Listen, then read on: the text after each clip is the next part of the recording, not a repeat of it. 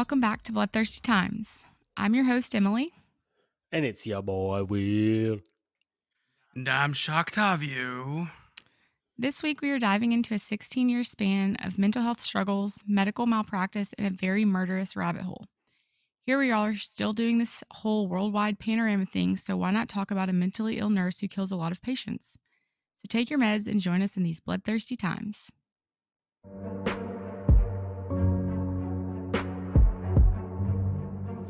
Killers do on a small scale what governments do on a large one. They are a product of the times, and these are bloodthirsty times.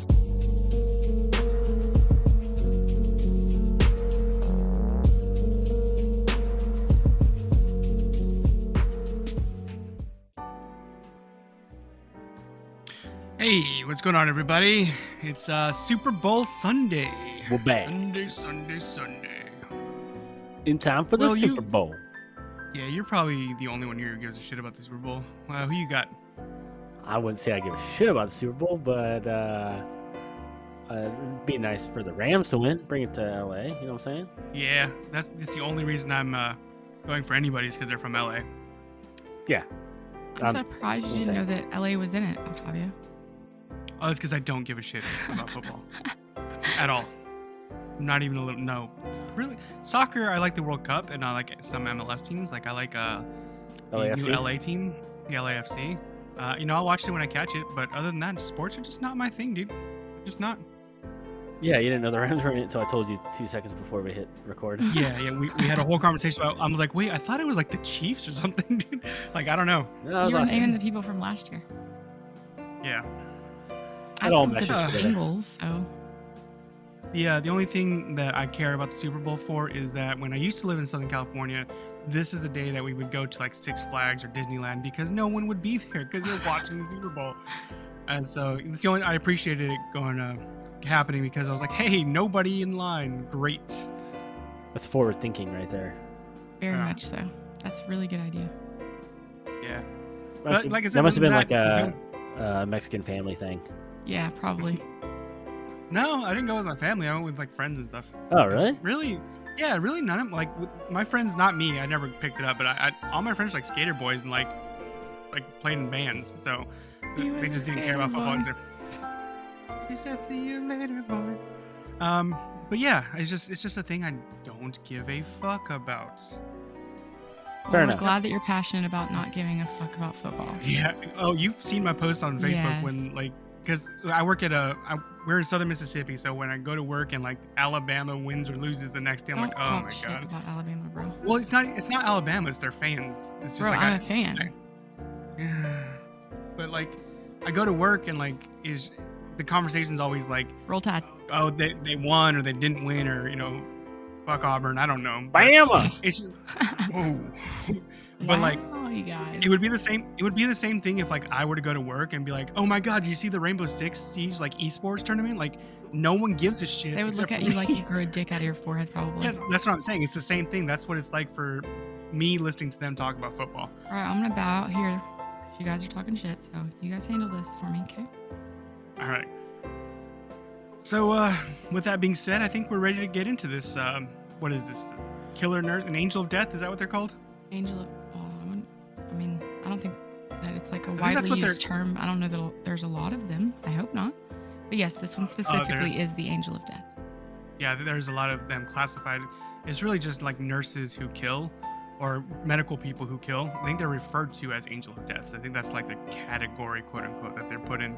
I feel like Hmm. they So- created that title for themselves at one point or time in time. Maybe, possibly, yeah. I mean, when serial killers name themselves, you know, yeah, you could be right. It happens.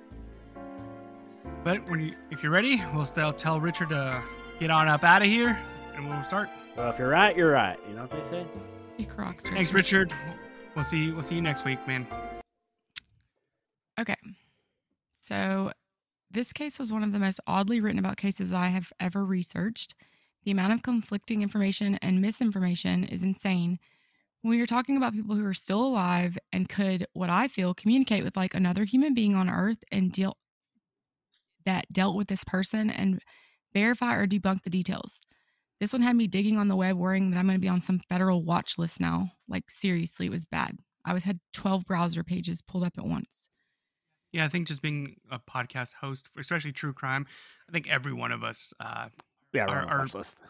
yeah, our s- search history is. Uh, I think they're like, oh, this guy's probably a podcaster, but then what if what if they're not? it's just some guy looking up horrible details of murders and stuff. They're trying to get ideas. But uh, you're saying that uh, there's conflicting information. I'm sure I, I know actually know you'll get into it, but like he just didn't talk, and uh, it, it makes people mad. He just fucking refused to say shit. Yeah.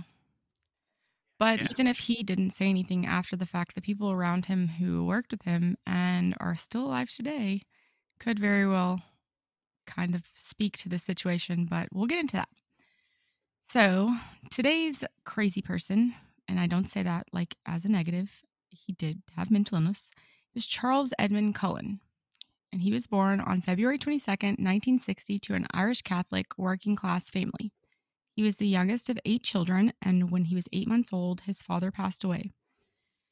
Although he was very, very close to his mother, he was still the youngest of eight children, and his older sisters had boyfriends who bullied him as well as his classmates. He was small, scrawny, and like really pale.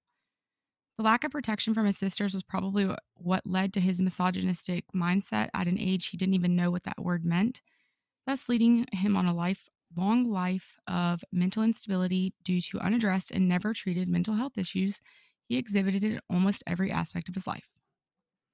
Hmm. Were you saying an Irishman's pale? Uh. I just learned that I was Scottish, actually. I the thought I was joke. Irish the whole time. It's a just kidding. joke. He's I know. scrawny and pale. I'm like, yeah, he's Irish. I guess he had red hair. I actually don't That's know more what he looks Scottish. like. I just realized. I, yeah, don't, I just realized that also. I've only seen it gray. Hmm. But uh, well, Hmm. another thing to note here is that here we have yet another killer who lost his dad early in life. Isn't that something? Yeah, it's weird. We'll get into a, a couple of um, repeat lifestyle choices, I guess, or lifestyle that you'll we've talked like about. com- commonalities of other killers. Yeah, I thought you said cotton. I was like, what? Okay, so back into this. He has already started to exhibit his mental health issues, and he first attempted suicide at the age of nine by drinking chemicals that he had taken from a chemistry set. It only made him sick, and that pissed him off, but this would be the start of a very mentally unstable life for Cullen that led to 20 plus suicide attempts throughout his life.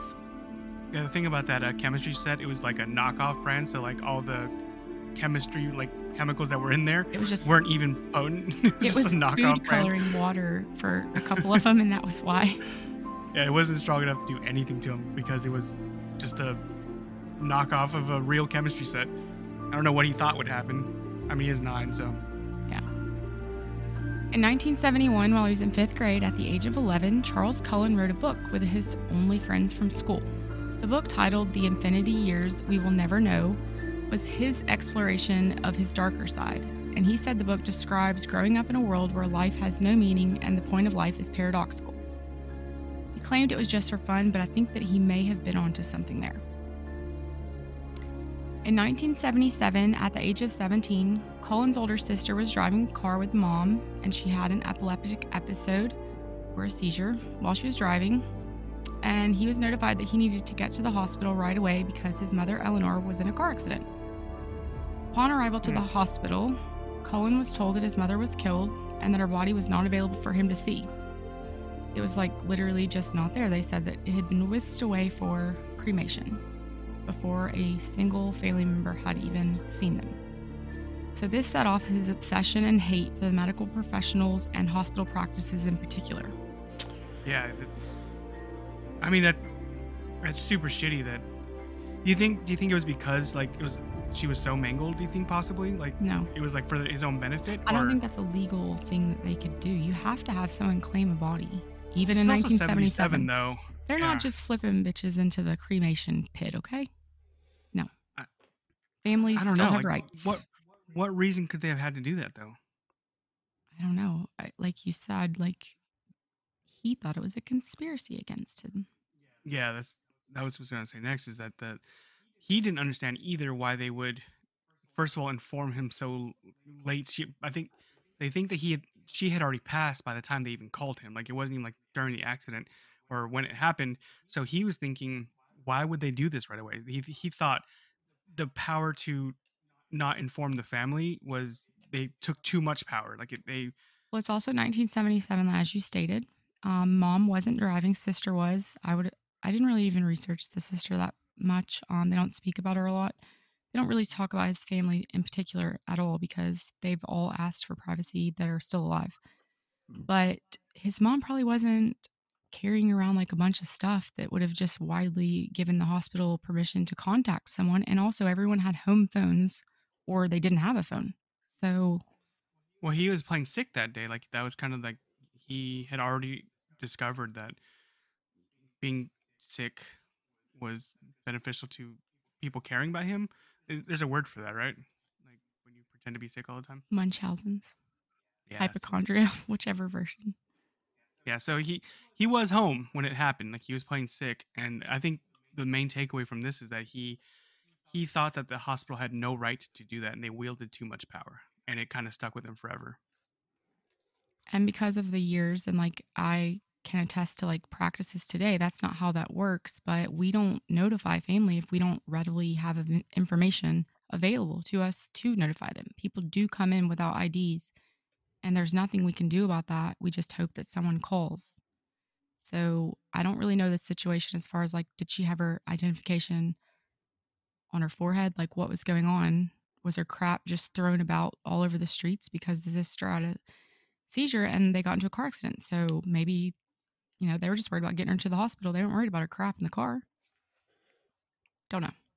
Can't really say about that, but Do you know they're making a movie about this? I just saw that today. And Eddie Redmayne is Yeah, Eddie Redmayne's him. playing him. and oh, Jessica cool. Chastain is playing I assume his wife maybe. I don't know. Yeah, it's called The Good Nurse. yeah, and that was a I'm sure you're gonna have a lot to say Oh my about that later. I don't it's based really off the book. It's based off the book. Just the worst Yeah. written book I've ever seen or heard in my entire life. Um, Well, it's not. It's not terrible. It's not that it's terribly written. It's, It's just full that of what, information what that the is fuck not was- where do you, where do you get this information from? Like, yeah he, out you of his said, butthole. Yeah, Em- Emily was working on this earlier, like this week, and she was like, "So I read that Good Nurse book, but then I found a bunch of interviews with him, and he clearly states that he doesn't know if he can't verify the shit he's saying. He's just saying it. Like, why the fuck did he write a book? she was so fucking pissed off. I mean, I listened to a she- podcast on the book today, and he's on that podcast speaking to the like that podcast host, and they're talking specifically about his book, and he is talking about a summarized version, but he's so all over the place with the information. He quite literally says like 17 different times that he does not have this information verified in any way, shape, or form, but he heard or he said or he read or he thought, whatever the hell the case may be. And he's pulling like legitimate, like awful things out of his butt that would not be something I would think that you'd add to a book about a person who's still alive and the families are still alive of the victims and also his family. I don't know. It's just very odd that some of the shit he says in that book, but it's also 11 and a half hours on Audible. And that's 11 and a half hours I can never get back of my life. so that's why I'm mad. But, anyways, after the trauma of losing his mother, who was the only woman he ever truly trusted and loved, he dropped out of school and joined the U.S. Navy in 1978. He was assigned to the submarine corps to serve on the ballistic missile sub, the USS Woodrow Wilson. Despite being bullied by his colleagues and his mental health struggles, he was able to reach the rank of Petty Officer Third Class that was part of the team that operated the ship's missiles. He realized that life underwater wasn't the life he wanted to live, and that, that began to speed up his mental health spiral, so he began to act out. He was gaining the attention of others, leading to multiple disciplinary actions.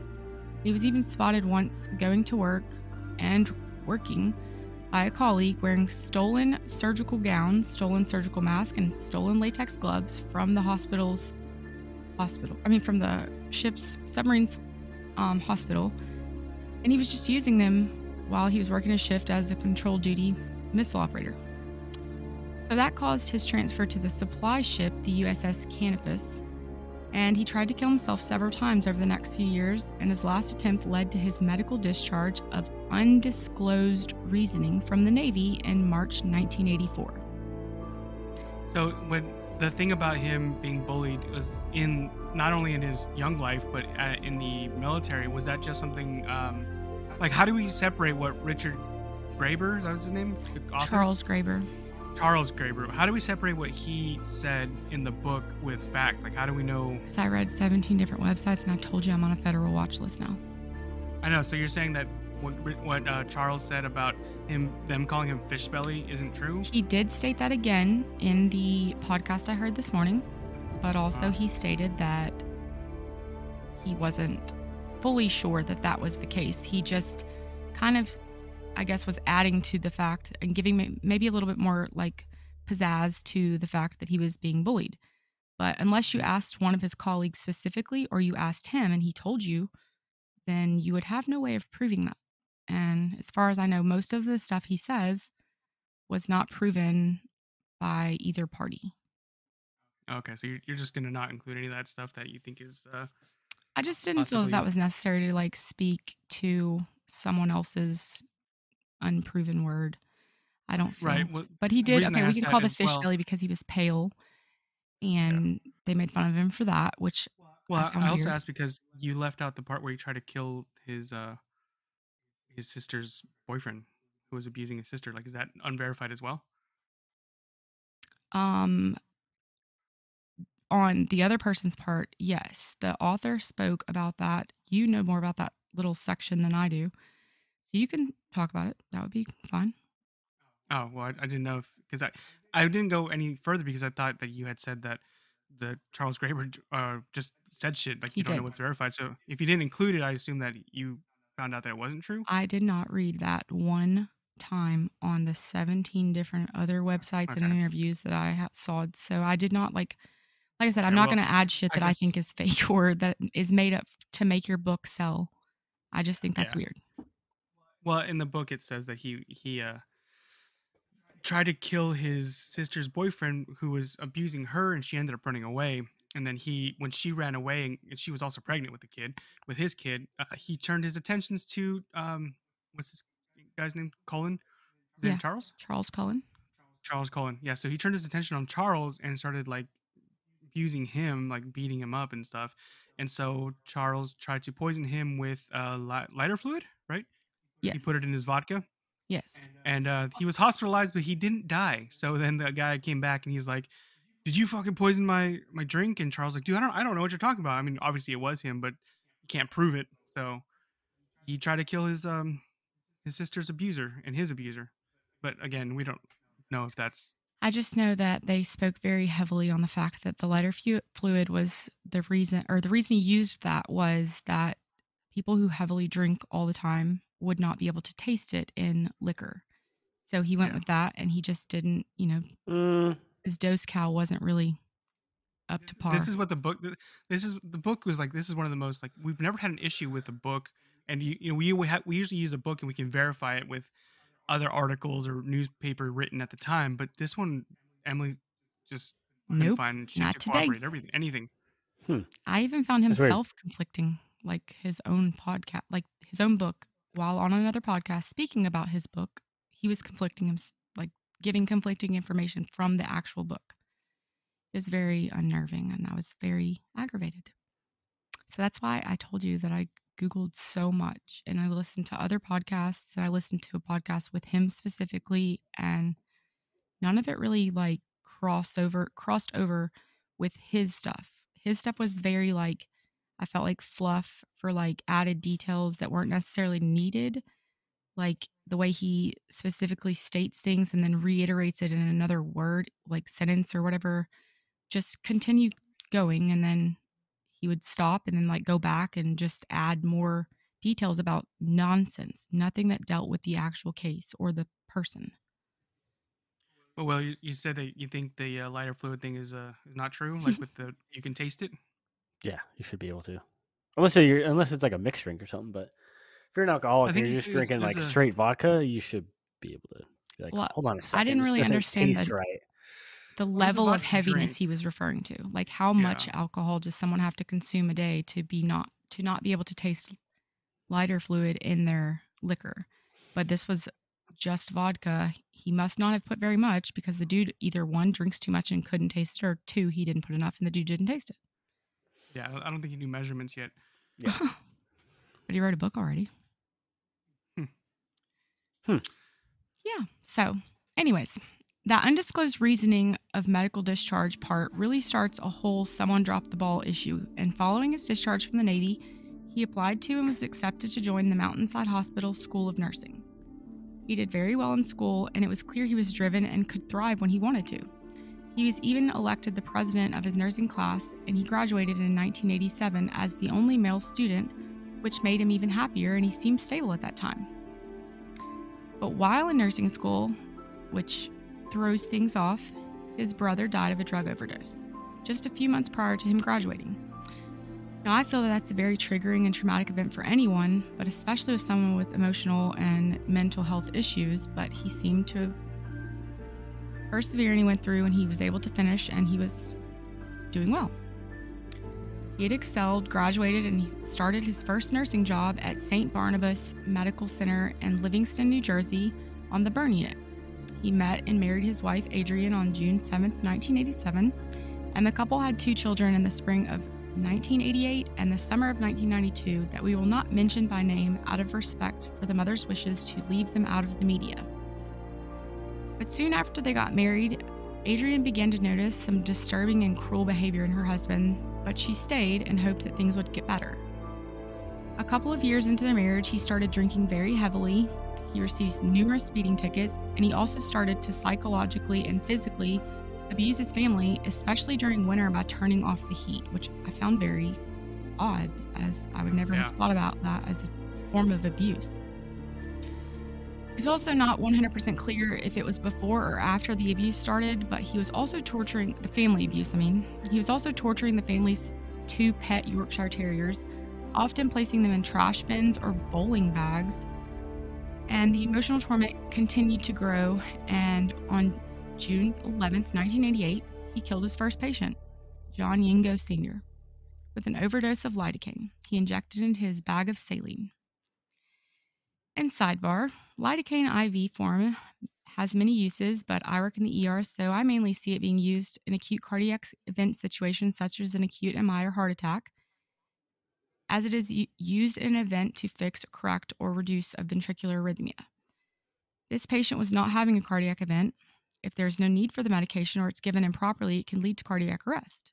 It has to be given on a weight based dosing scale and over a certain time to avoid possible negative reactions. He was intending to induce cardiac arrest, so it wasn't dosed for the patient, nor was it given in the proper time frame. Back to the story. You He just also slammed did- him with lidocaine. Yes. Yeah. Full on. Well, patient awake, alert, and oriented times four. Slammed him with See, lidocaine. See, I can forgive all that, but the uh the abuse of the dogs is it's just not. Fuck the. He's a psychopath. Yeah. Yeah, he's a psychopath. He, he putting dogs in trash cans. Like, no, no, not happening, bro. And see, I thought that was a little bit odd because he did that as an adult and they don't speak to like animal abuse much in his childhood, which he was like seemingly like really onto something in his childhood with like his book writing thing and he was really into this comic that speaks like I guess to the same effect of what is life type thing. And I don't know. To me, it seems like he's, especially after his mom died, he's he kind of always been anti. um he's a very misogynistic person after that. Like Right, but I think what I, what I was trying to say is that he's anti like authority, like with the hospital, the authority they had, he thought they abused it. Then he got to the military and he's like, uh, no thanks. I, I would rather not be told what to do every day. And then when he started like, because in nursing school he became the um, what are they called the uh, the the, the main one the president. president. Yeah. right. Yeah, Yes. where he's elected president of his class. Mhm. So he started to taste that power, and then he started drinking, and then he would like isolate himself, and he was like in and out of like depressions and whatnot, which was like you said, all very much noticed by his wife. As soon as he would started drinking, he became really fucking weird and she had a bad vibe off him and would even complain to her friends about him. But he she's like, "Well, we're I'm married to him."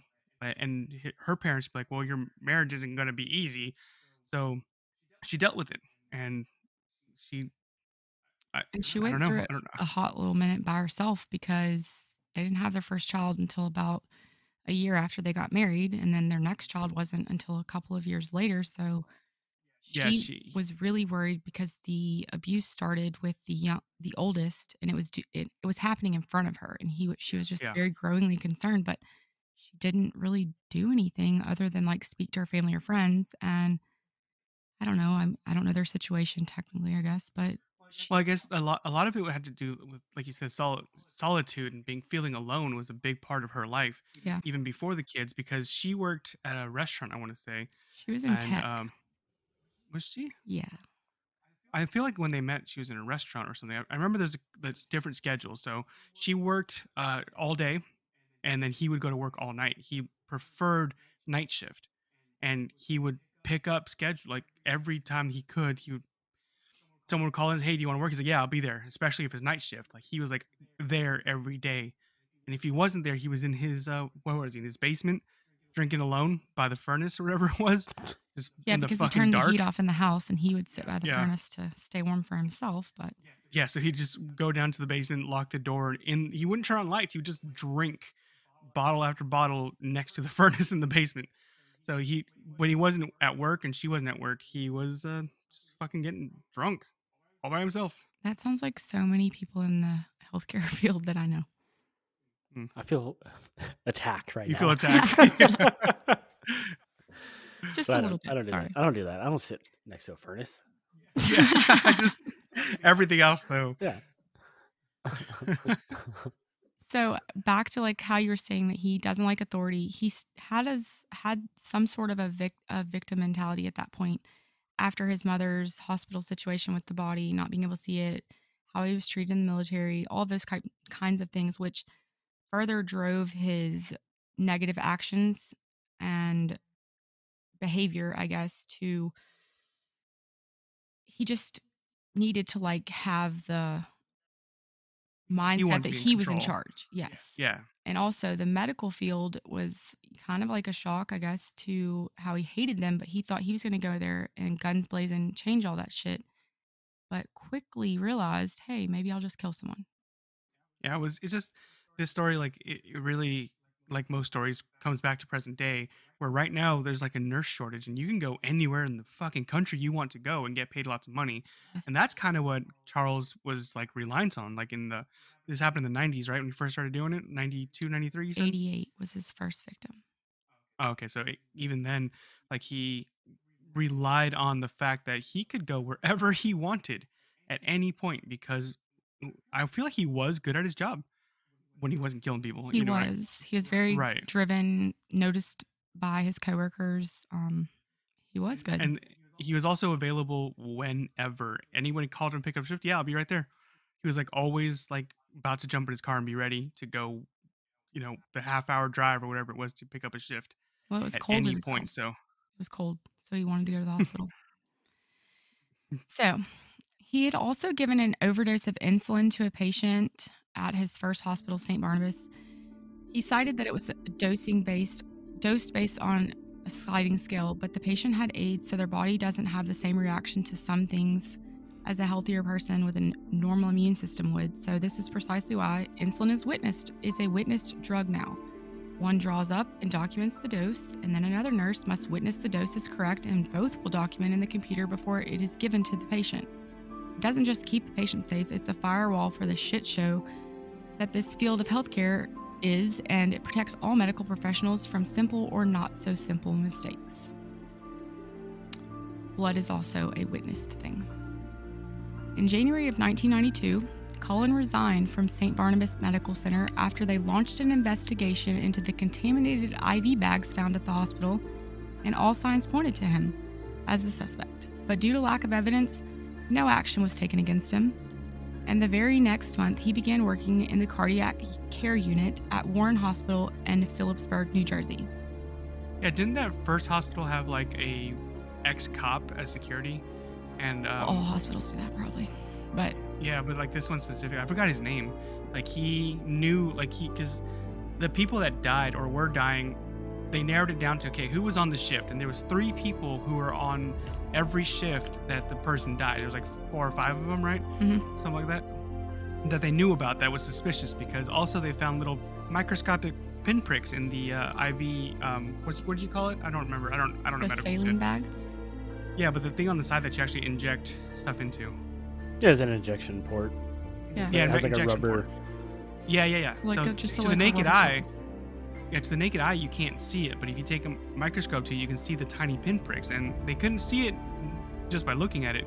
So when they actually examined it, because there were several bags that they found to have uh, dangerous levels of insulin, uh, they took them out of circulation, obviously.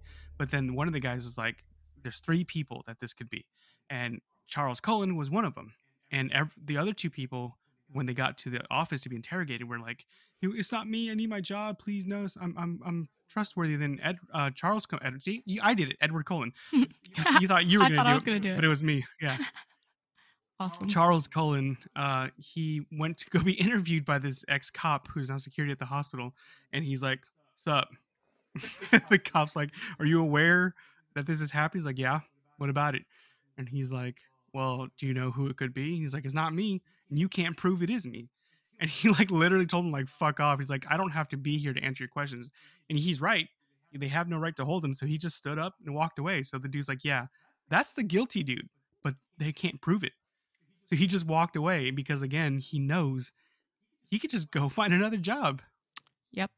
And, And th- they're not going to say anything because that's medical malpractice. Like that's the hospital's liable for all of that. that they are, but at that time, certain things are not in place yet, but he sets the motion for that to happen. So, as the emotional torment at home continued and he was relentless in his narcissistic behavior, on January 11th, 1993, his wife filed a domestic violence complaint and requested a restraining order that d- was denied by the judge. On January 15th, 1993, she filed for divorce, and then on January 22nd, he was served with divorce papers.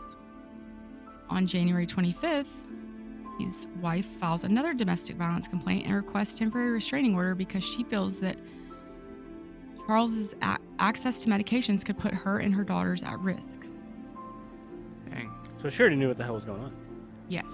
She was she was very suspicious for it because he was also he told her when um they were interrogating and, and investigating him he was also put on administrative leave and so he had to explain that away to his wife who she already didn't trust because when they first met he was like bouncing around job to job so she's like she's like fuck you lost your job again he's like no no no th- this is a witch hunt like they're blaming me because of some shit that they did and it's not my fault i swear so she's like all right whatever and so then she's like, "What's what's the shit about?" And he's like, "Oh well, people are dying because of somebody sneaking medicine that's not supposed to be in there." And she's like, "Oh shit."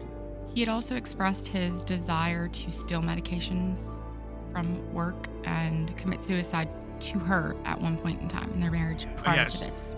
She was fully aware that he's not okay, and uh, she was like really questioning even before she filed divorce. She was really questioning their relationship because she's like, "Dude, I think my husband killed people," but he's like, "No, no, it's not me. I promise." So then he got hired like immediately, like a couple days later, by another job. He's like, "See, if it was me, would this other company hire me?" And so she's like, "No, I guess you're right." So she kind of calmed down, but then he ramped up his bullshit again. This was also early 90s, and there were not like proper, I guess, in- identifiers for this type of thing. So, whenever the new hospital called, they said, Can you confirm his employment there? All they did was say, Yeah, he was employed here. He no longer is. They gave no, which is a normal practice to not go into detail about, unless it's like this shit. But this is also reported to state nursing boards and shit like that now. But he did specifically purposely go like immediately and apply for a job and then it takes a little bit of time to start so he was almost immediately hired probably the day he was interviewed and then i think it was almost exactly four weeks when he started his next job Yeah, Yeah. employers you can't discuss uh, employment details unless uh, Criminal that, charges. That person, yeah, charges. if it's like a background investigation with law enforcement or fire, things like that, they'll Yeah. give their consent for their employer to release information on their employment. Literally, all we could say is, "Do they work there? Yeah. Are they eligible for rehire? Yes or no." That's it. which a lot of times can make or break the situation just by that second question, but right now it would not. Mhm. Anybody would get hired. But on January 31st, Charles Cullen attempted suicide and was sent to the behavioral health unit at Muhlenberg Regional Medical Center in Bethlehem, Pennsylvania. Again, clearly someone drops the ball because he was discharged and sent home on February 5th What the fuck? Is that and also released to oh, go back less to than work. a week? Yeah. Less than a week later? You serious? I'm not saying there's a need for like a level of self accountability here. He clearly is mentally ill and has many red flags flying, but he was cleared to return to work by this facility itself, not his self. And that doesn't sound right, but it, I It's think not. again it, it it has to do with the shortage of workers. I don't think there was a shortage then. I think there's Uh, always been. I think it just has to do with the system because the 5150 holds only like 72 hours. So Oh. they're, they're only held for 72 hours. And then a doctor who sees the patient has to either say, no, this guy's truly jacked up and extend the hold or admit the Transfer to an inpatient. Yeah. Yeah, or they're they have to release them after 72 hours. Dang. So they can Um, say he, all you had to do was be like, yeah, I I was just in a tough spot. You know, I I- I made a mistake. I I wasn't thinking straight, and you know, I made a dumb decision. I'm not like that anymore. And they're like, all right, good enough for me. Yeah, but also if he were to go and say something, I don't think killing would be considered surrendering or self reporting, but that's what that's for now. Like uh, someone who's going through struggles or whatever can self report and ask for help by their employer, and their job is not going to be lost due to that. They they're protected under state and federal laws for said reasoning. Like they they want to, people to come forward and this not to happen, and they allow them to be rehabilitated, come back to work, and work on a non drug related unit or non narcotic giving unit or wherever. I don't know. Different states are doing different things, but So you just some kind of rehabilitate with work. measure. There's a Okay. accountability, a level of accountability self through self, but also the employer has to be acutely aware of what's going on, and they're flat out just ignoring it at this point. Hmm. So while working at Warren Hospital on March 9th, he murdered Lucy Maga- Magavero M- Mugavero. Mugavero um, by a digoxin overdose. A few weeks after killing Lucy, Cullen was arrested for stalking his coworker Michelle Tomlinson, who was a nurse that he worked with at Warren Hospital. But he was arrested specifically for breaking into her home while she and her son slept. The harassment began after Cullen took Miss Tomlinson out for work, and he proposed to her at work and then bombarded her with phone calls. Just inundated her house. Was never wasn't going to leave her alone. And then because she wasn't receptive and he was arrested, he attempted suicide a few days later and pled guilty to, to trespassing.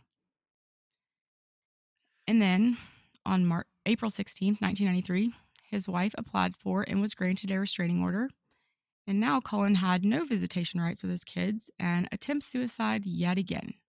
And he was sent to the Carrier Clinic in Belle Mead, New Jersey. Okay, so you're saying in the matter of a few days, it seems he asked a girl out at work or a coworker. She, I guess, agrees. They were friend going on like a friendly dinner. It wasn't even a date to her. It was to him though. But it, but it was to him. So Mhm. he's, oh shit. So he, and then he just breaks into this woman's home. Yes. Um Oh, oh, wait, I remember this is in the book. I, this is when he says, according to the book, that he walked in, broke the window with like a, a brick, and left it there, and then goes and walks into the bedroom where they're sleeping and just sits there and watches them. Yep. And just like he thinks, man, I could, I'm in full control right now. I can do whatever I want to this woman, but doesn't. And then she's like, "Do you know who broke into my house?" He's like, "Oh yeah, that was me. I did that." She's like, "Wait, what the fuck did you say?" He's like, "That was you. You threw a brick in my window." He's like, "Yeah, that that was me." And so he's like, "Do you you want me to go to the police and turn myself in? Because I'll do that." And then he did. I mean, that's one version. You found a different version. yeah. Right. Cuz I didn't hear about the I mean I did from the book, but the brick thing did make sense to me because I think I'd hear a brick fly through my house. But maybe that's just me. Maybe. So, on July 23rd, 1993, he murdered Mary Natoli And on September 1st, 1993, he murdered Helen Dean. Oh, so he was let out again. Yes. Cool. Yeah. Like Cool, this right? one this one was a less than 24 hours. He was not on a hold after this, I think third that we've spoken about besides his 9-year-old one. Specifically in his military ones. This is a recurring thing for him, and they're like, ah, he'll be all right. It seems to be a recurring thing. It's like when he gets rejected or he doesn't get his way or something is brought up, he does this and like you stated earlier, the Munchausen thing. Yeah, he just wants the attention from It you. seems He- that way, he but learned. You You learned that when people feel bad for you, they'll do whatever you want. Type. of thing. I, I don't know. But typically, Munchausen's is also a mental illness and it's an attention seeking, health related mental illness. And he very well could have had it, but he doesn't know because he's not being treated properly. He's not having self accountability, but he's also not on meds that he needs to be. Also, in September 1993, a cancer patient at that hospital complained that Cullen injected her with some quote unquote medicines, although he was not her assigned nurse. And these charges were also investigated but dismissed as Cullen passed a lie detector test that was conducted by the hospital in 1993. In October, so I think it was three and a half At weeks. this- At this point, he's using digoxin for everything now. Like that's his main choice. He mo- he used insulin first and then he used digoxin. Or was there- lidocaine, lidocaine. he that's used the other one. insulin, and So I, he did not have the I know- dosing down for insulin because that didn't kill anyone that he had. I thought he killed like four people or five people at the first hospital because that's what the main. They found dangerous levels in the IV bags. They but- found bottle. so- he was spiking them privately, like not at the be- bedside. He was getting the bags ready to be given later because he had to do it it, was- in private. And if you inject those little um, rubber Ports. ports, you can see. But also, when medication is injected into those, a silver or red, typically like aluminum foil sticker is placed over them, so people know that it has been accessed, and also it's now an open. I, line I of feel like that's because of him. Very well, could think, be. I don't think in the 90s it was there. I really don't because they every page that I saw described it as you couldn't see it with the naked eye. No, you because can't. just like a like it, I'm just saying like that's why but also it's covered now I don't know when that started but it's covered to specifically state that that is a spiked bag it is there's something else in that besides what the bag originated with okay. So so clearly I know what insulin is and I know what lidocaine is. What is digoxin? digoxin is a type of cardiac medication that works by affecting the body's minerals of sodium potassium and magnesium and it affects those levels inside the heart cells it's Oh. used to reduce strain on the heart and it helps to maintain a normal steady and strong heartbeat If giving too much of it though can cause it can cause digitalis toxicity and it can be fatal due to the body's mineral levels now being completely thrown off. Like your potassium's up, your calcium's down, magnesium's up, sodium's down. It's and is on top of this, most people who take this are on some sort of diuretic, so the kidneys cannot filter this at all. They are depleted of all of that. And if they're in the hospital and they're slightly even sick or thrown, they are most likely going to die from this, especially in an overdose type of Is there- situation. okay, so like in the first couple murders, he used insulin, right? And he Those were um, those were patients who were already ordering, having ordered insulin. Right. Yes. Right. That's just like so they knew that they had insulin in the system, so they kind of knew what to do. Like I think they found out that something was on, going on because a woman had surgery, and the the surgeon was like, "We have to go through with this." So she was declining quickly. So they said, "You know what? We got a surgery coming up. Take her off all her meds," and she recovered really quickly. So they figured out it was whatever's in the IV. Mhm. You know, in this case, insulin, and so that's what they got suspicious of things. But like, how? What's like when it's digoxin, what can you do, if anything, to like restabilize them? Or actually, did they know that it was even digoxin because it wasn't in their charts, right? Well, he had gotten them at the beginning of the hospital, like, or the first time the investigations of the bags. There were multiple fa- medications found in the bags. They were contaminated with not just insulin. There were multiple bags of multiple different types. So he, he was like using the bags as like, oh, I'm going to give this to patient A, give this one to patient B, give this one to patient C, and see who dies first, kind of thing. But he was also hoarding these bags because he privately was, you know, injecting them with medications and you can't just get a shit ton of these medications out at one time, especially without orders. So there is some sort of like little system back then. It's not nearly the type we have now, but there was supposed to be like a, you know, like a, a, a firewall per se. to prevent this stuff. So it didn't take like one shift for him to do all of this. He was building up over time and storing the bags like in a weird place or something. And on December 1st, 1993, he quit his job at Warren Hospital. And then on December 12th, 1993, his divorce from Adrienne was finalized and she was awarded custody, but he was granted unsupervised visitation of his children. And that's probably a, the last we'll speak to, directly of his children because he didn't really, we're not, we don't want to bring them up and they don't really need to be involved. The mother How do they strongly give him unsupervised visitation. I Yeah, didn't I don't understand that either, and. I had to make sure that that wasn't supposed to say supervised because earlier on the first or second um, court order, he was granted no supervision at all. So I think this is just probably the decree from like they're just finalized agreement, like they just wanted to be done with the type thing. But I don't think that he necessarily had them very often. I would hope not. So in April of 1994, he began working in the ICU at Hunter T- Hunterdon Medical Center in Flemington, Pennsylvania.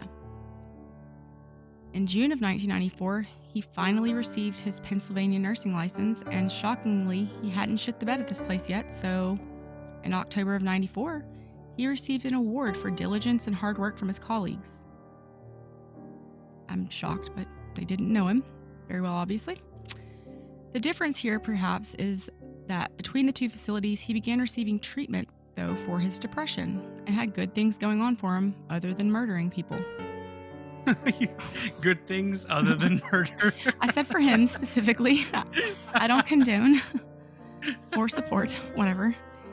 He even started dating a nurse at Hunterdon, but mental illness is a very complex issue and disease. And while he was doing well at the start, life happens and he began to decline. And while at Hunterdon Medical Center, he murdered five people between January and July of 96.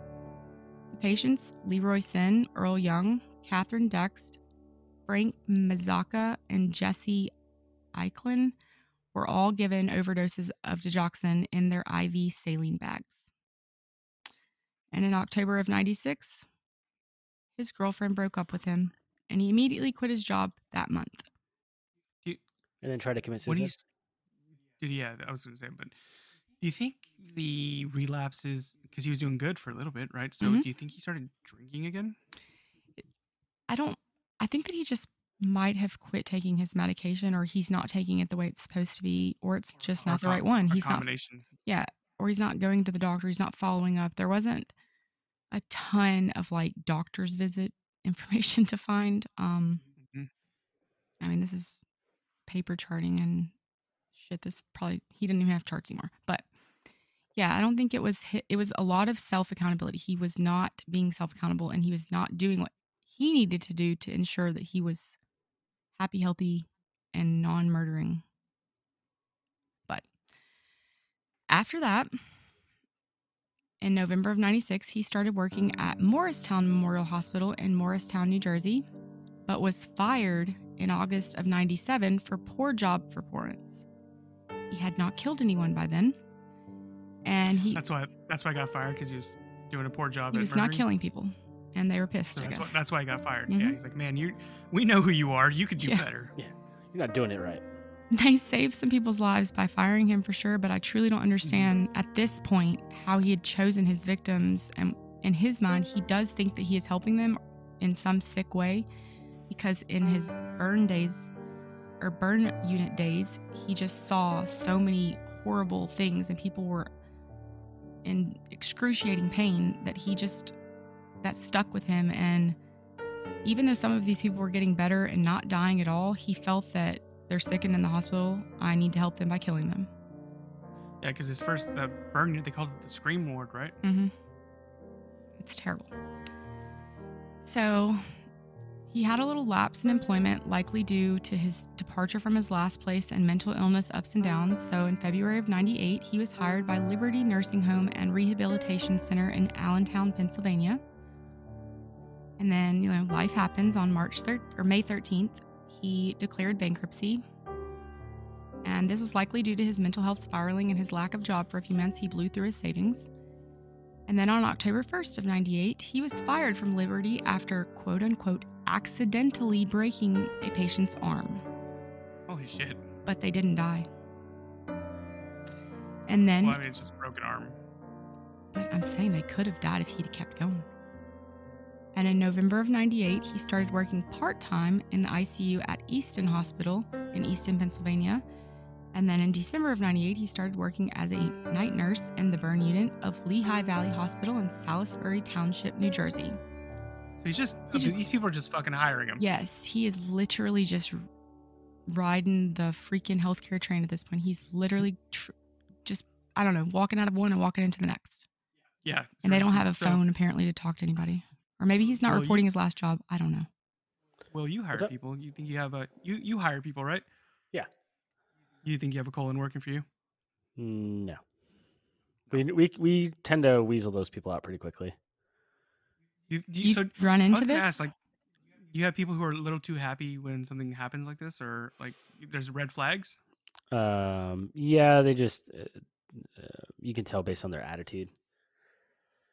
They just have like a don't care type of attitude. Wait, what do you mean? Like, don't care if the patient lives or dies? Like, they're slow coding type type thing, or they're giving too many meds, or like what? No, we haven't had any issues with paramedics. It's mostly with the EMTs. Oh. You just get a, you just get a sense for it.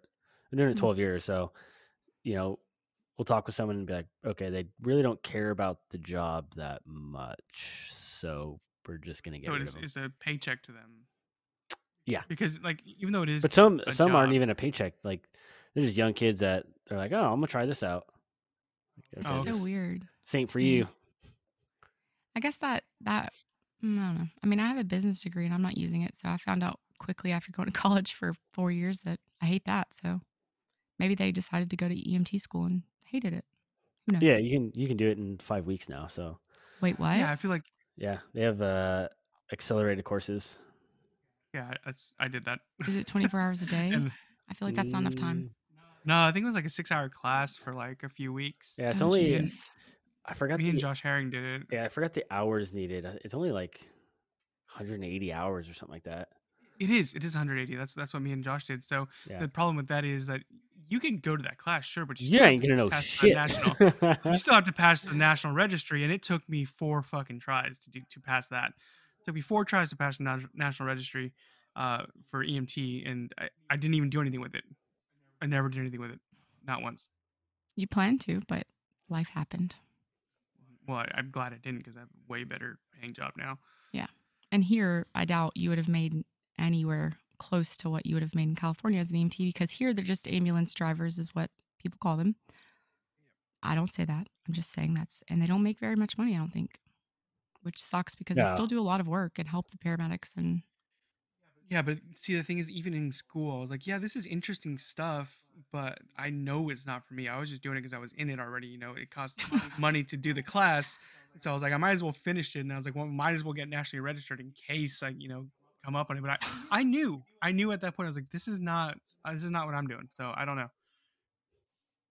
it's so weird to me. But like I said, I have a degree that I've never, literally never used. So my poor parents paid for it. Thank you, parents. Sorry, I'm Well, sucking. They're not, they're not poor. No, my, like, bless their hearts. Okay. They wasted their money. On January thir- 3rd of 2000, he attempted suicide again via carbon monoxide and was sent to the Warren County Crisis Center and again discharged and cleared and able to return to work. Jesus. And on February 21st of 2000, he attempted to kill Stella Daniels Danielsick, Dan, Danielsic? Sure. probably Russian or something, or wherever he's earlier, with an overdose of digoxin, but that was not successful. And I'm sure that went over like a turd bowl in the punch at prom. Because in April of 2000, he left Lehigh Valley Hospital on his quote unquote own terms before they could catch on to his unsuccessful overdose of his patient. Oh yeah, that's what he would do as well. Like all these times that he, uh, he even sensed that they were onto him about it, he would just leave. Yeah. He wouldn't even say, he just fucking Well, leave. he would attempt to suicide first and then he'd and leave. we, we I forgot to talk about it then, but even when he like broke into his uh, the girl he likes house and like everyone at the hospital knew about it that he was doing this, uh, they had called him and he's like, "Oh, I guess it's time for me to be fired because they're calling me." And they called him and they're like, "Oh, we need you to come cover this shift." and he's like, "Yeah, I'll be right there." Like they didn't even I, they knew about it. It was very public. The the woman who he had broken his chest was very public with it and said this guy is crazy and he's doing this, but he he looked at the phone. He's like, "Oh, I guess it's time to get fired." And he answers like, "Hello." He's like, "Oh yeah, we need you to come in." So you know, they just don't. I don't know. I fucking don't know. Yeah, I don't really get that either. But I mean, even with the charge of trespassing, I'm very shocked that he's able to hospital hop like this because that's still something that could prolong your start of employment due to them needing to find out like the details of that because it is police related and that's a filed case. He was charged and did his little stint or whatever with, I don't know, probably probation or whatever. But with that, knowing that little detail, these places are not c- completely like on the other side of the earth, how do they not give a shit that he did that? And they're just going to be like, yeah, come on, buddy. Get up in there, spike some bags, get going. I don't know. No clue. So after a little mental break, and I don't mean like breakdown, I mean he needed some time, I guess. He needed his own mental health days. Yes. He, in June 2000, started working at St. Luke's Hospital in Bethlehem, Pennsylvania. And adding to his already severely stunted and unstable mental health, his brother Charles passed away in March of 2001 of brain cancer. Hmm. And between June 2001 and June 2002, he killed William Park, Samuel Spangler, Daniel George, and Edward O'Toole, all with an overdose of digoxin at St. Luke's Hospital. The hospital began to grow sus- suspicious of him due to his whole, you know, being there with all of, all of these people, and they all died under his watch. So he resigned on June 7th, 2002, before they could fire him. Mm. And then on July 8th, so a month later in a day, he started working at Sacred Heart Hospital in Allentown, Pennsylvania.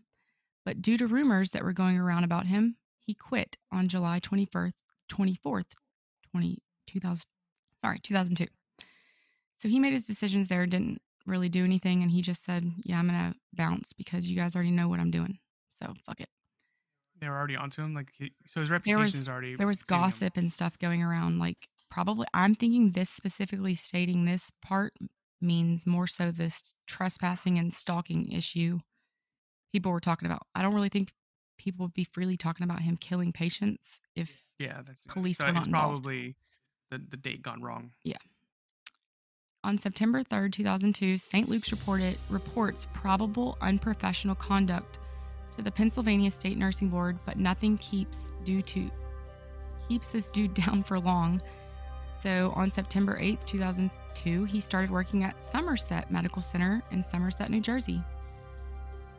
On September 26, 2003, the Pennsylvania State Board Nursing State Board of Nursing started an investigation of Cullen's activities while employed at St. Luke's, and on January 6th, so from September 26th to January the next year, I put 2003.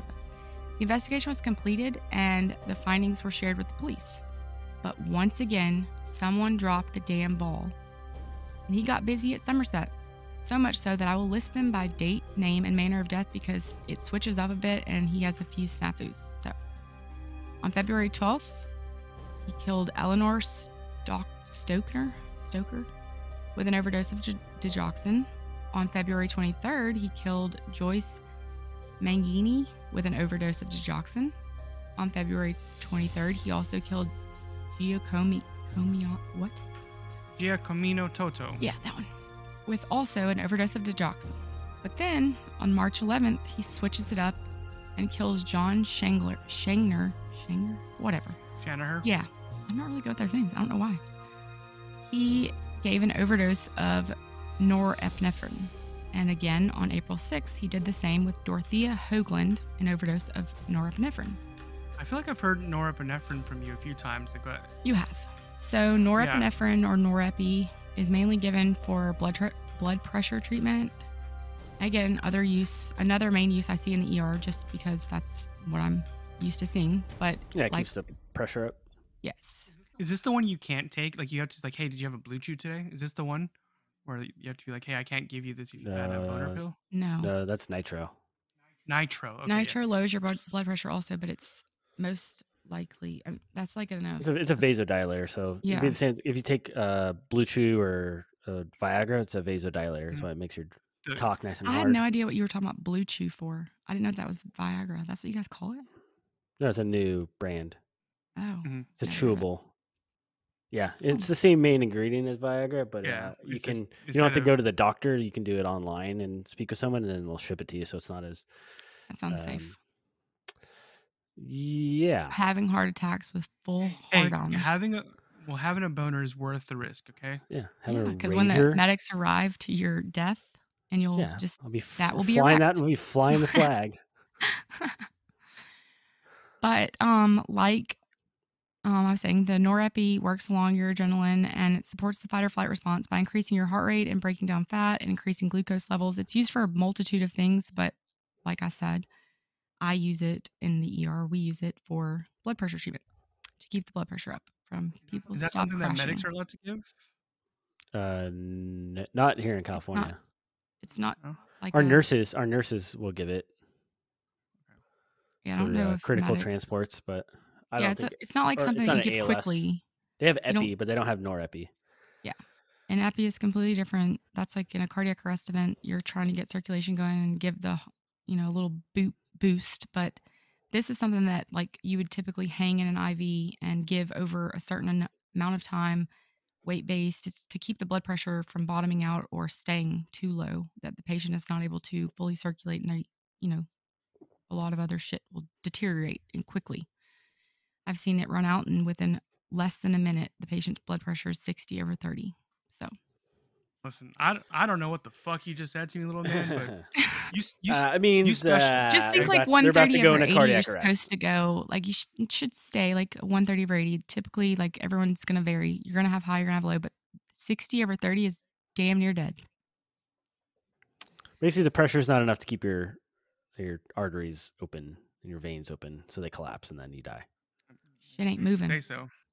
I, mean, I don't know. so uh, um again as i stated he switches things up and on may 5th 2003 i don't know okay it, are we in 2004 now? i don't know i think so April, May. No, we're in May. No, No. we're in 2003. Yeah. 2003. um he killed melvin simcoe with an overdose of sodium nitroprusside and Okay. i'll explain that one too All right. Good. sodium So, nitroprusside you're throwing a lot of big words at me, man, and you, you don't try to explain them and take it as offense. Okay. you had homework Watch your mouth. Watch your mouth and help me with the sale. Okay. It's a direct acting vasodilator used to treat hypertension, so high blood pressure, and to induce controlled hypotension, meaning if the patient has hyper, hypertension, high blood pressure, this is given in a bag over a time frame to keep the blood pressure low but controlled, not drop it too far. So it happens to be used a lot of times in um, surgeries for um, postoperative bleeding. This that's a it's a very good controlled drug for that. And it manages acute heart failure also, and giving too much or when not needed will bottom out the blood pressure. So that leads to death, as stated before. So it's similar to the other, but different. Okay. Same, same, but still different. But still same. But different. same. A little bit di- different. Different. Same. But there's something different. same, different. Same, different. But different. Norepi keeps the pressure up. Nitroprusside keeps it down. But Mm, he just hears heart meds. So he's like, Yeah, same, he's like, same. It's same, same. It's but a different. vasodilator. You know what That's all dilate you had to means? say, man. You should have said that first. Yeah. Ouch. Sorry. So, um, again, back to the long list of names. On May 15th, he killed Michael Strenko, who was only 21 years old and was there. He's a star athlete and was there for a splenal, splenic procedure. I don't remember exactly. I think he was injured in a sporting, like a high school or a college sporting event. And he was killed with an overdose of norepi. And then now for his other snafu, on June 13th, he attempted to kill Jin Kung Han with an overdose of digoxin, but was unsuccessful. Kim Jong Un? I knew you were going to say that. Should, we should have let him. Yeah. Yeah. Damn, missed that one. It's the Shit one the that got bed. away. On June 28th, he killed Florian Gall with an overdose of digoxin. And then on July 13th, he killed Pascal, Pascal, Pasquale Wow. Napoli. Napolitano. Yeah, help me out with the names, dang it. Napolitano. With another switch up of an overdose of dobutamine. And let me tell you what that is. Oh, yeah, I I hope so. I hope so. Dobutamine stimulates the heart muscle and improves blood blood flow by helping the heart pump better. It's used short term to treat cardiac decompensation due to weakened heart muscle, and it's usually given after other heart medicines have been tried without success. So it helps blood flow more good. Yeah, Helps heart, Heart- pump more good. heart good, more, more heart good. Okay. See, this is the same thing. Like this might as well be like the retro It's- turbo encabulator cap. like, It's talk, steroids. Like, for, it's steroids for your heart muscle. yeah, for Makes sure. your But, heart like, stronger. Remember when we talked about the turbo encabulator? Oh yeah, the yeah, lunar yeah. Wayne shaft. Like I, I know that the turbo encabulator, like I know that the original machine has like a base plate of prefabulated emulite, but I don't know shit about these What the hell are you talking about? Yeah. The, the turbo encabulator, man. turbo it's encabulator. surmounted by a malleable logarithmic casing. Everyone knows that. Mhm. It has two spurving bearings. You know, What is this used for- for? dude, come on, don't act like you don't know what Yeah. it's used for. Yeah. It's Oh yeah, Yeah, that. the- okay, got it. Yeah, Same, same. You've heard the Yeah. come on, you've heard of the DeLorean. Same but different. Yeah. yeah. It. I mean, it's it's got six. Wait, this is a car? hydrochloric Marsal veins. No, man, it's got six Marsal Marsal basic carbol. This is some Back to the Future bullshit. No, man, it's a turbo encabulator. Turbo encabulator. Okay. Uh, Doc. fridges, yeah, popular with. This uh, is what it's. refrigerators. This is what your medicine. This is what your medicine talk sounds like to me. By the way. Oh, okay. I'm Yeah, when sorry. when people ask if is your refrigerator running, we're talking about the turbo encapsulator. Mhm. Yeah. Oh, okay. Same, same. Mhm. On August 11th, he killed Chris Hardgrove with an overdose of Norepi. August 27th, another snafu. He attempted to kill Francis, Agoada. there you go, with an unknown drug, but still was unsuccessful. Not really much about that one.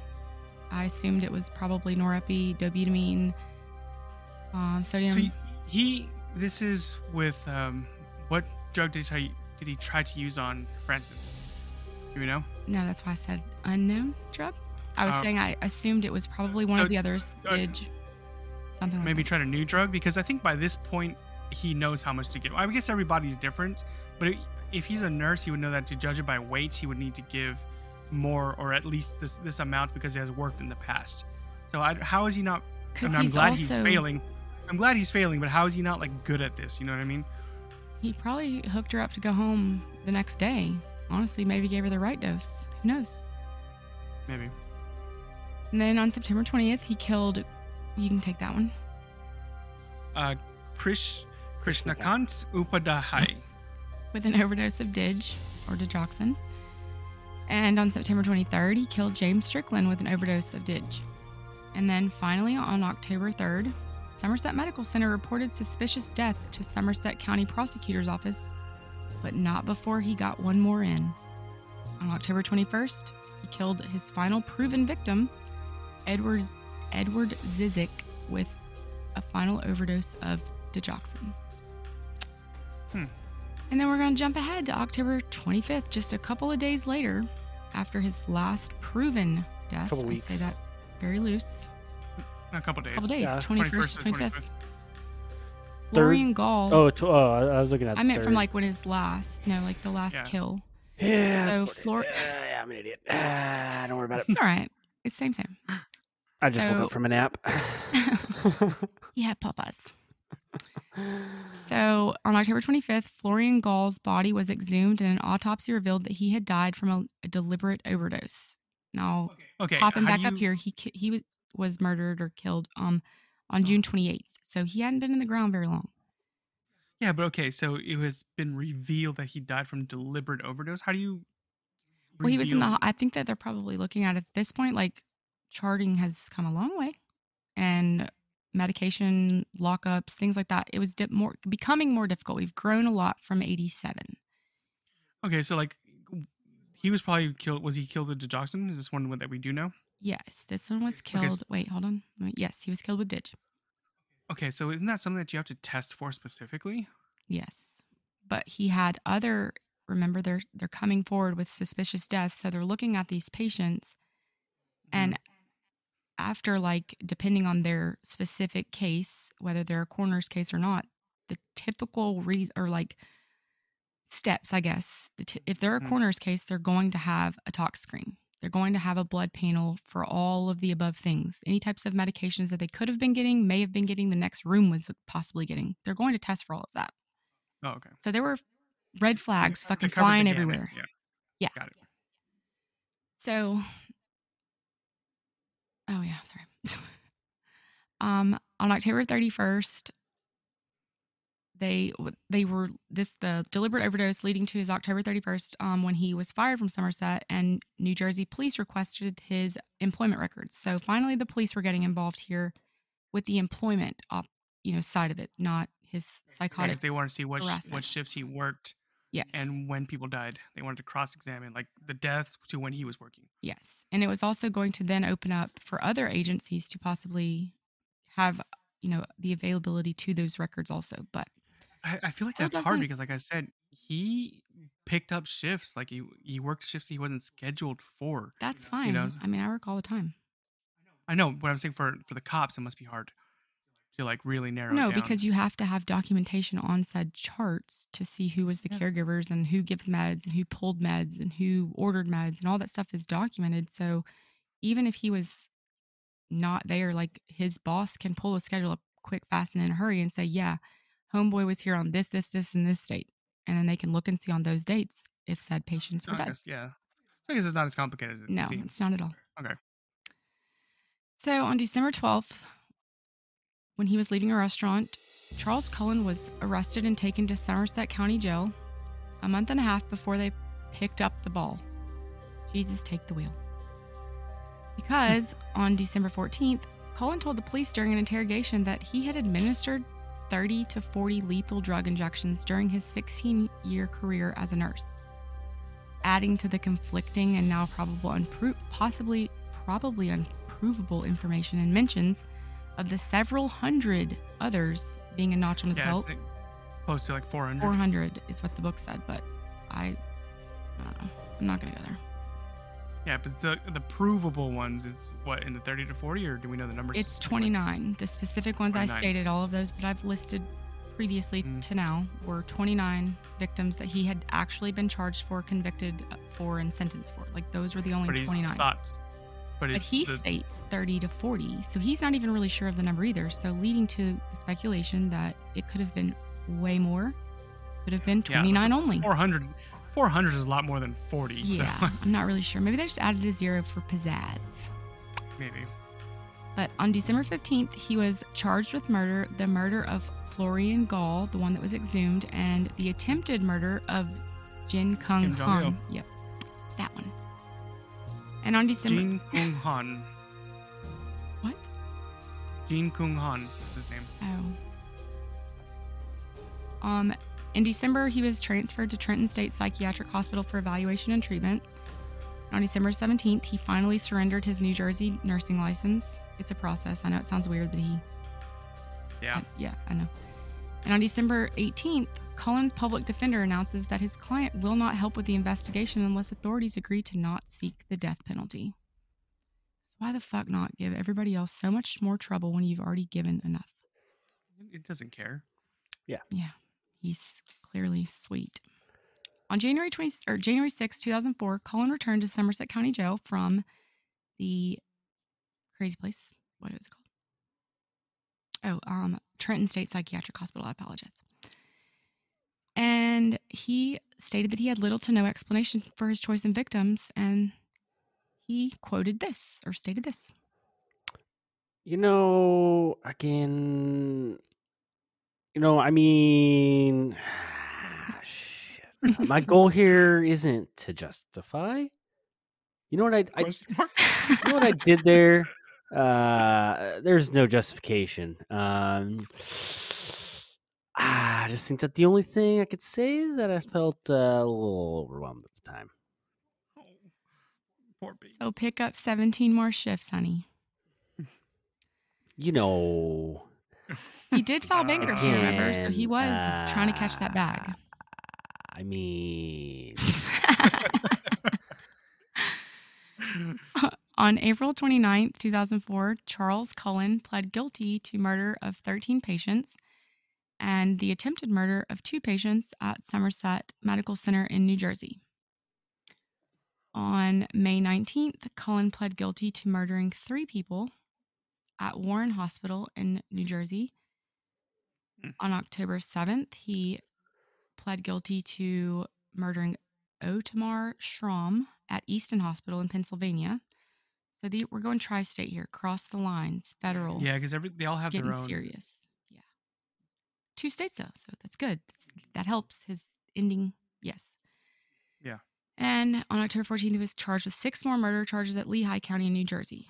On November 17th, he pled guilty to the murder of five patients at St. Luke's in Pennsylvania, and as well as one murder and three attempted murders at Lehigh Valley Hospital in New Jersey. It's a whole bunch of court appearances on different Yeah, occasions for multiple people. But on December 16, 2004, he pled guilty to the 1988 murder of his first victim, or supposed first victim, John Yengo. And in March 2005, the federal government launched an investigation of the hospitals where Cullen worked to see if the federal laws were broken by a failure to act more promptly against him. Are you kidding me? They were Helen Kellering their shit the whole time. Of course, the damn facility should be slapped with failure to act more promptly, dropping the balls the whole dang time. That reminds me of, well, uh, uh, That reminds me of- yeah, you know, Is it I Clerks? Is it- mean, Will is it Clerks where he's like, you know, Helen Keller, that girl that was locked away in the attic. He's like, oh my "No." god. What's Clerks? He's like, no, that's not her. It's a- Did- what did you say? What's Clerks? Oh, it's a movie. Never mind. Sorry. Never mind. I got it. It's I'm cool. I got it. Got it. Back to what I was saying. Anyways, what I was saying, he says that Helen Keller. He's the girl that was in the attic. He's like, no, that wasn't her. You know, the girl with the diary. It's like, no, that wasn't Oh her. my that was Anne Frank. He's like, Helen Keller was on deaf, dumb, and blind. And I didn't mean it as an Um, insult to Helen Keller when I was saying they're Helen Kellering their way. I just meant like they're acting blind and deaf. Like they were ignoring shit left and right because, like, as Octavia stated 15 times, he picks up shifts all the time. He's willing to work and he'll do anything. So they're like, come on in, boy. But on June 27th, 2005, Charles pled guilty to the five murders committed at Hunter Hunterdon Medical Center in New Jersey. And then on December 6, 2005, the press release came out that stated or that Cullen stated that he wanted to donate a kidney to a relative or boyfriend, I don't remember which one it was, of an ex-girlfriend. So, Huh? swell fella. He wanted to donate a kidney to a relative of an ex-girlfriend. oh, So, Huh? like he's loyal. he's down for life. But he was denied anyways because he was awaiting sentencing and he's in a county jail, not a prison. So they said, fuck you. no, we own your kidney, boy. Exactly. On January 11th, the press release that Cullen had stopped cooperating with investigators and demanded to be sentenced so he would be free to proceed with the transplant operation if permitted. Because he could only do that from a sentenced standpoint once placed in a federal or state location.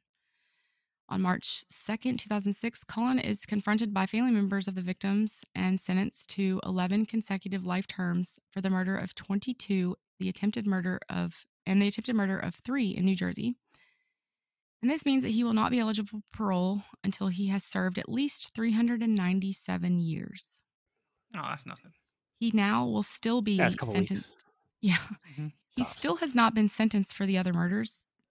Yeah. From So Pennsylvania, either way, they're- right now it's He ain't getting out. He's got, we're good. He's locked for 397. We got, we're good. Yeah, but on his fourth lifetime, Mhm. we When he need to returns charge as a him cat. again. Yeah. When he returns as a cat, we'll get him. On March 18th, 2006, the press is just releasing shit left and right. Again, they tell us that a New Jersey judge has agreed to allow him to donate that kidney. And that's awesome for the transplant recipient, but I just, Would you want to know who it came from? well, this is like a personal one, like a relative or like a, this isn't a random match like on a registry. They were specifically seeking his kidney because he was a match and they knew it. So they didn't go through like the registry process.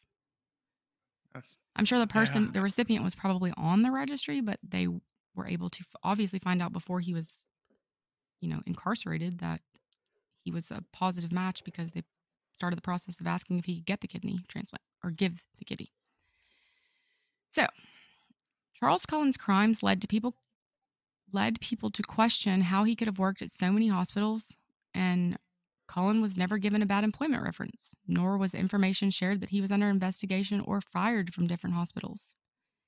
This is a major flaw in the system of healthcare recruitment, and it was revealed during the investigation that there were not adequate law and legal ways for employment checks to be undertaken by healthcare facilities into the people that they hired, nor were there reporting requirements for legal protections of employers who were suspected of a healthcare healthcare worker of suspecting healthcare workers of negligence, misconduct, or worse.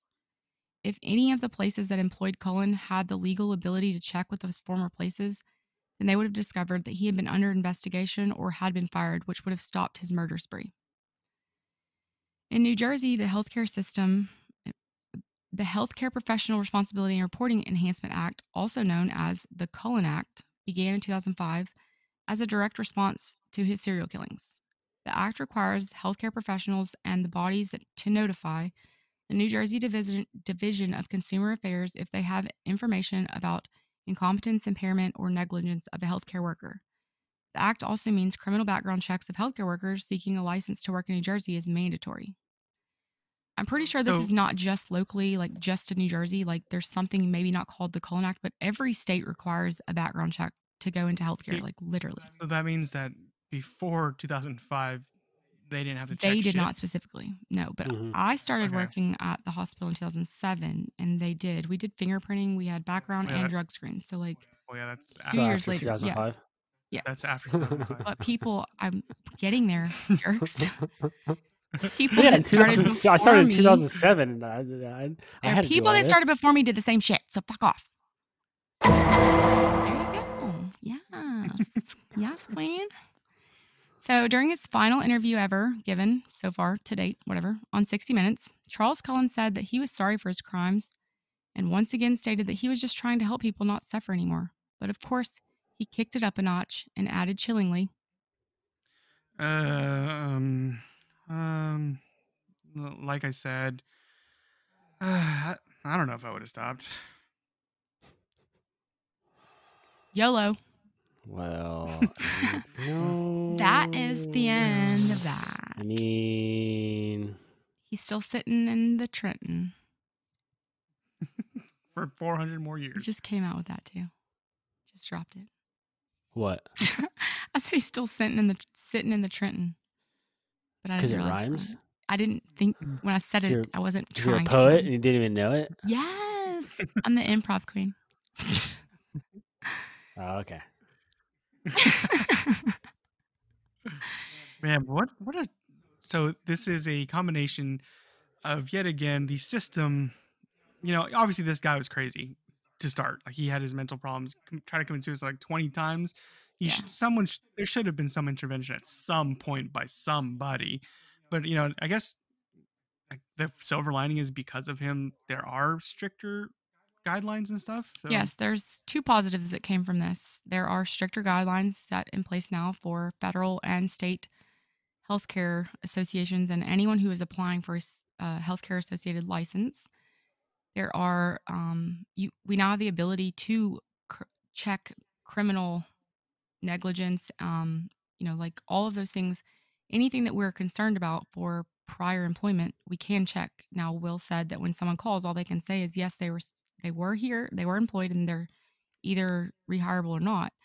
That's only if they're not worried about an investigation because the new employer has already started the background check process. And if they're starting background checks, they're going to see all the crazy shit that's popping up and the investigations that were happening that slipped through the cracks because at this time, nobody was talking to anybody. dang.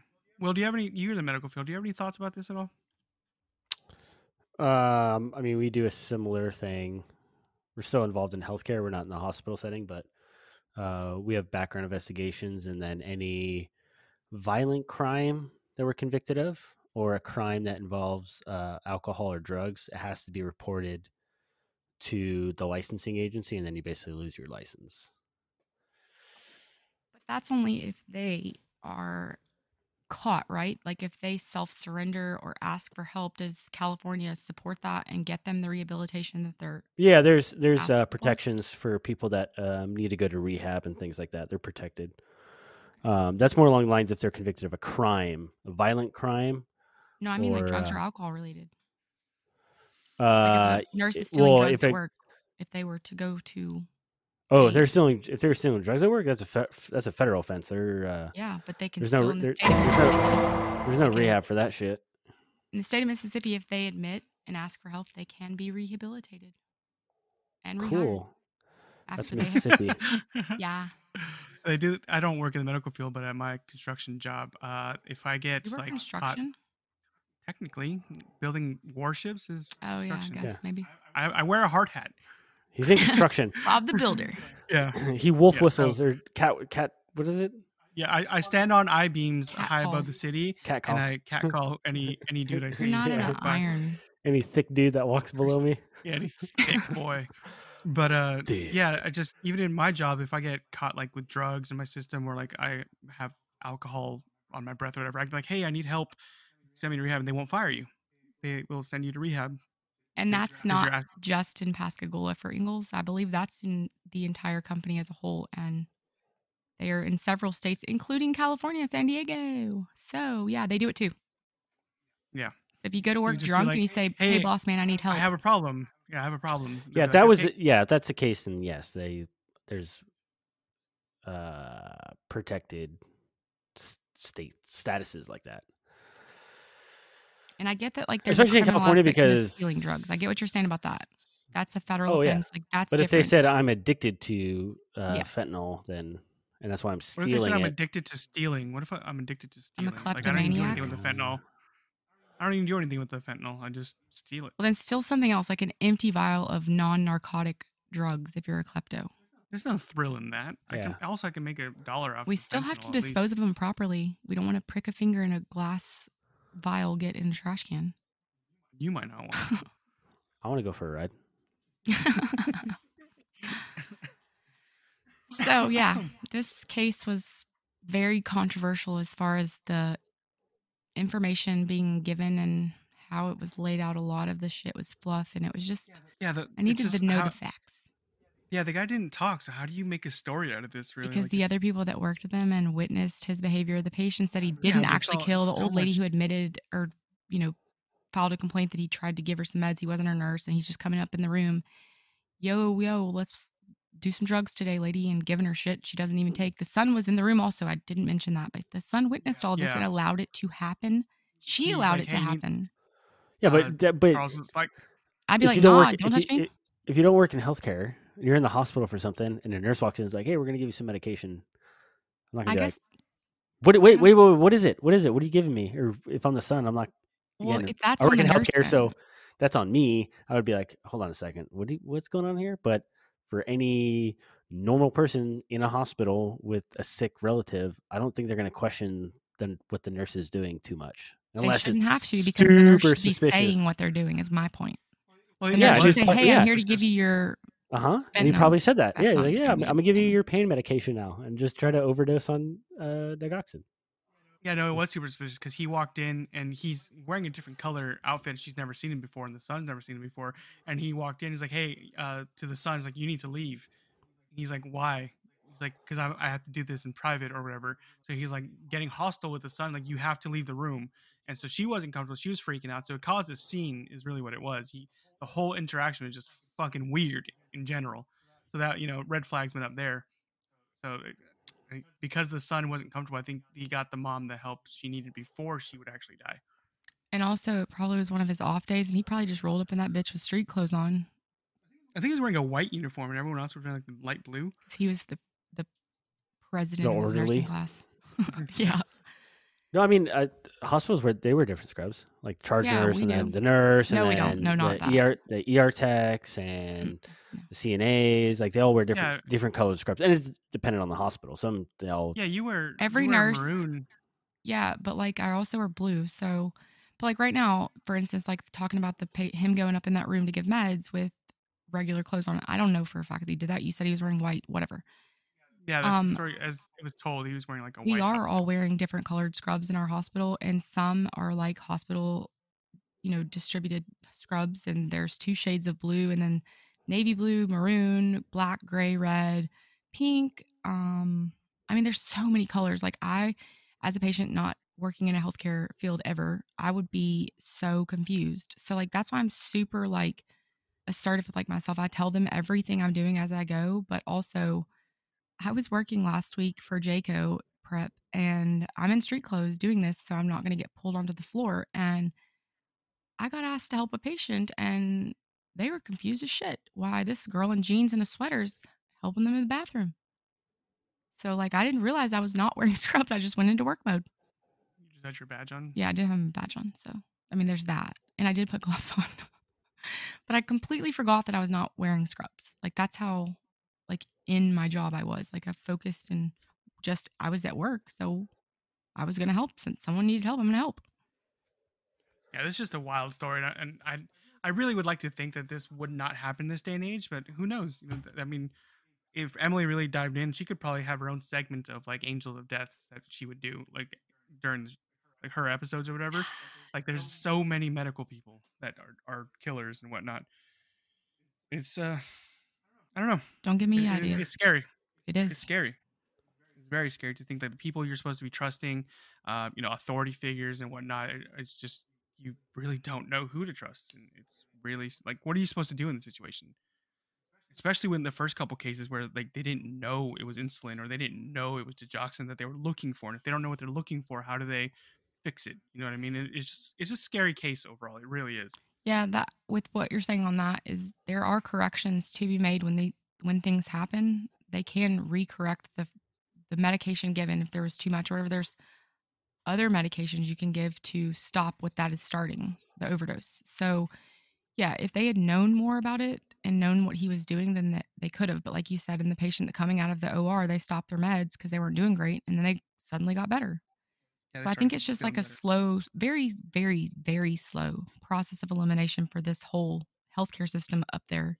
Yeah, but I feel like you're racing the clock every time, and how, like, what if you don't figure it out? Like, this isn't an episode of House. You know, it's not one guy who secretly knows everything and just makes you figure it out. Yeah. You know, it real life uh, repercussions, repercussions, repercussions to not knowing what was given. Like, and if Charles, because a lot of times Charles would like play the hero. We didn't really talk about that, but like he would I cause someone to code.